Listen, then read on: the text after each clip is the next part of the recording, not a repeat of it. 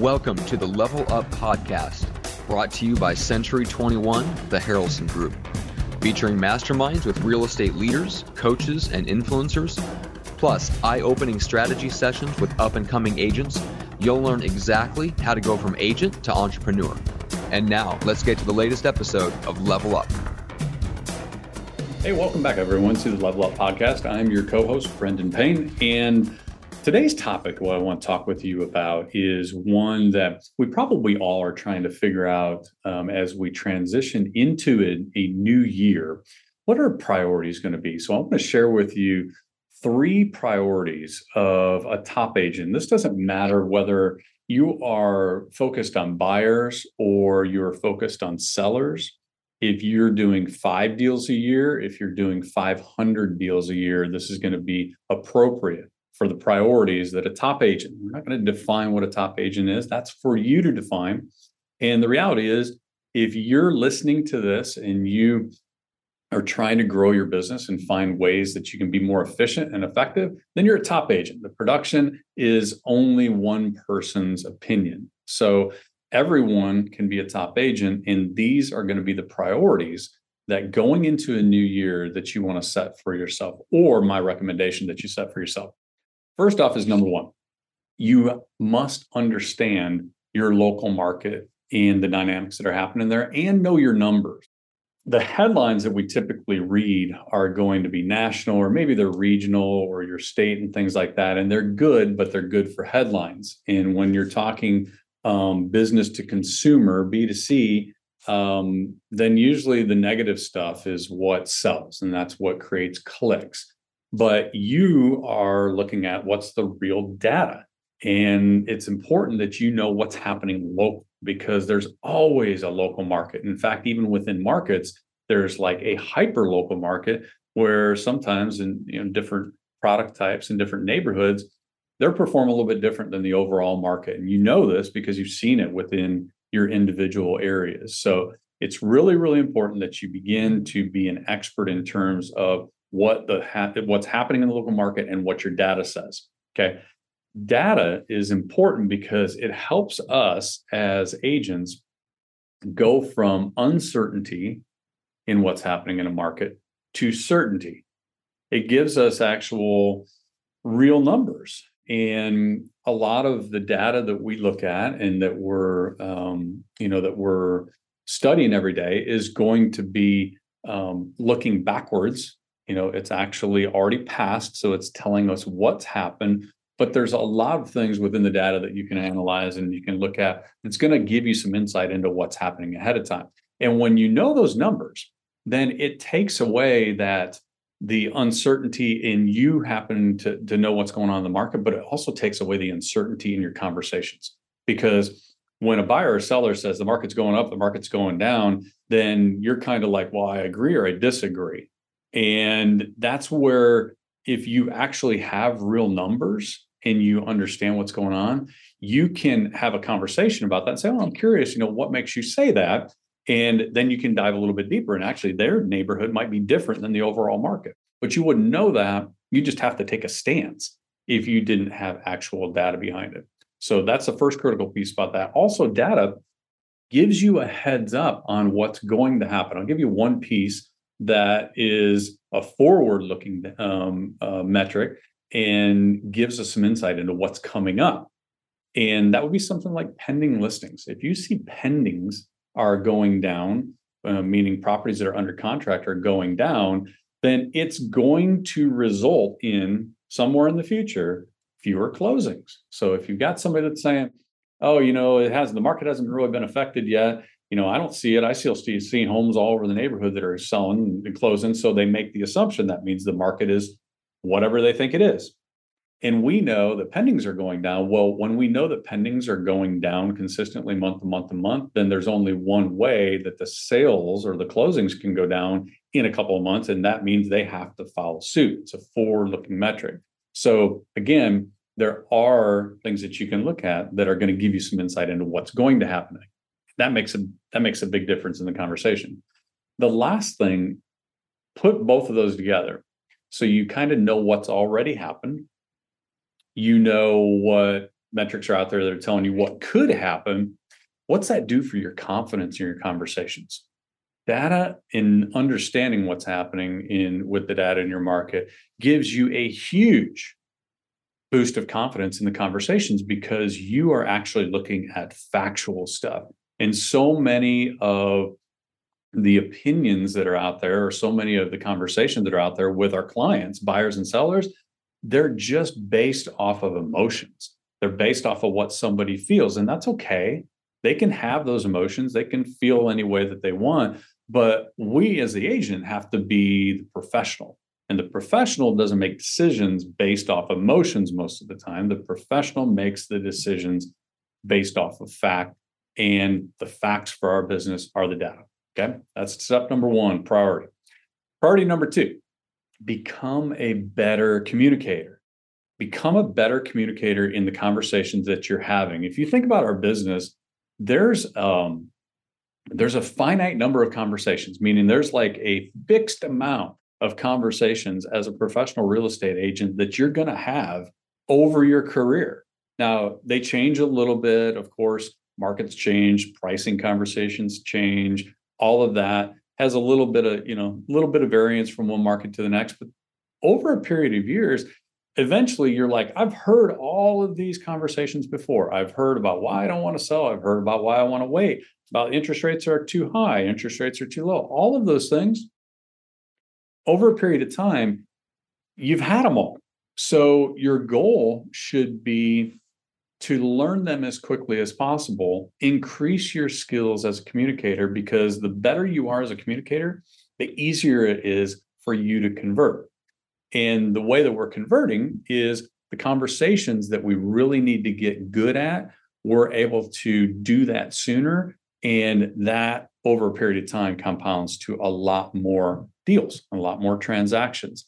So, a couple of conversations that you want to focus on becoming a better communicator at, or one would be the conversation around what's holding people back. If you think about, I would imagine if you ask most agents, like if there's one thing you could change about the consumer in any market, what would it be? And I think most people would say, I wish they'd just make their decision quicker. Buyers go out and look at a bunch of properties but then they like some of them and they don't put an offer in. Sellers say they want to sell, but they've got to wait for this. Like we're always we're always wishing that people made their decisions sooner. Okay. Because as agents, selfishly, then we're able to um, spend less time following up with them. But buyers and sellers have got their process that they've got to go through. So if we can become a better communicator and find out what's holding people back, then we're going to be able to actually help them get what they want sooner. For some of them, it might be buying sooner. For some of them, it might be making the decision, I'm not buying sooner. Either way, they get what they want quicker, which allows us to move on to our next clients quicker. Like it's a win for everybody. So figure out the conversation of what's holding people back. The second one is how do you dig deeper in your conversations to find motivation for your buyers and sellers. There's not a buyer or a seller out there that typically is going to make their move and, and finish their transaction without a level of motivation. It's just too big of a transaction. They just don't like, all right, today I'm going to sell my house. Well, they don't just do that unless they're motivated. And a lot of what keeps them from moving forward is us not knowing what that motivation is or being able to help them with some choices between okay if you were going to purchase this home then it would allow you to satisfy this motivation. And wouldn't that be great versus doing whatever you're doing now? We give them choices. But when we don't have an idea of what their motivation is they just say well we're looking to buy a, a home in the neighborhood and we don't know how to dig deeper and get into that motivation and find out how can we frame this so it makes sense to them to go ahead and move forward if that's what they want to do then we're at a loss. Like we're just they keep kicking the can down the road and we keep walking with them. Okay so understand how to dig deeper to find motivation critical piece of the communication.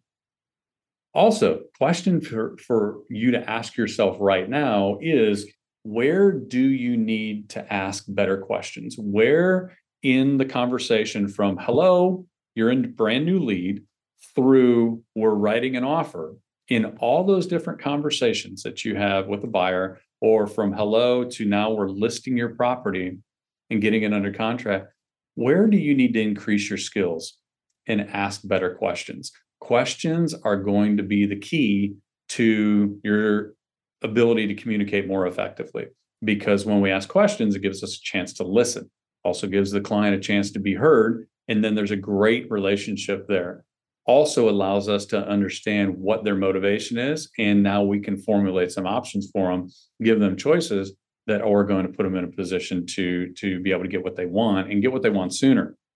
The last one is again a question for to, to ask yourself is listening a priority for you or do you tell people too much?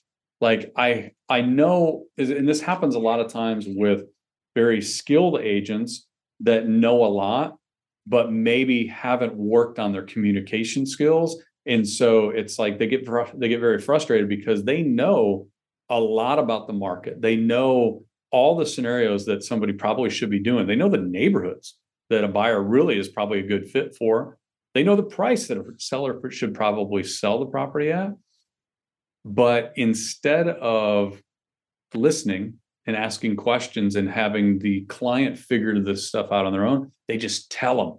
They're just telling them all this stuff. Well, I think you should do this and this, and and here's the best neighborhood, and all these things where they're telling somebody something, and it's all good information. But in a sales conversation, then the best thing that we can do is allow that client or that prospect to self discover so we need to ask questions, help them come up with the answers that we know are going to lead them down the path of what's the decision that of the right decision for them to make. And that requires us to listen. Okay. So when we ask a question, they give us a response. We listen to the response, and their response helps us formulate the next question. Where are you leaving the listening part out and just telling people what they should do? That can be a huge breakthrough in your business. And the last under the three priorities of a top agent is talking to more people. Um, if you know your numbers right now in just about any market, it's taking more conversations to do the same amount of deals that we did over the last 24 months. I don't know that there's very many markets out there. There's probably a handful, very few markets out there right now where that's not the case. So we know it's going to take more conversations to do the same amount of transactions as we did before because people are taking longer to make decisions. It's taking longer to um, sometimes for people to find the properties that they're looking for. Sellers are reluctant sometimes to take market offers because they see an offer that came in beforehand and they're like, my neighbor's home sold to this. So it's taken them longer to realize that maybe the market's not where they thought it was anymore. All this stuff's taking more time. So what do we need to do to counteract it? We got to talk to more people. Okay.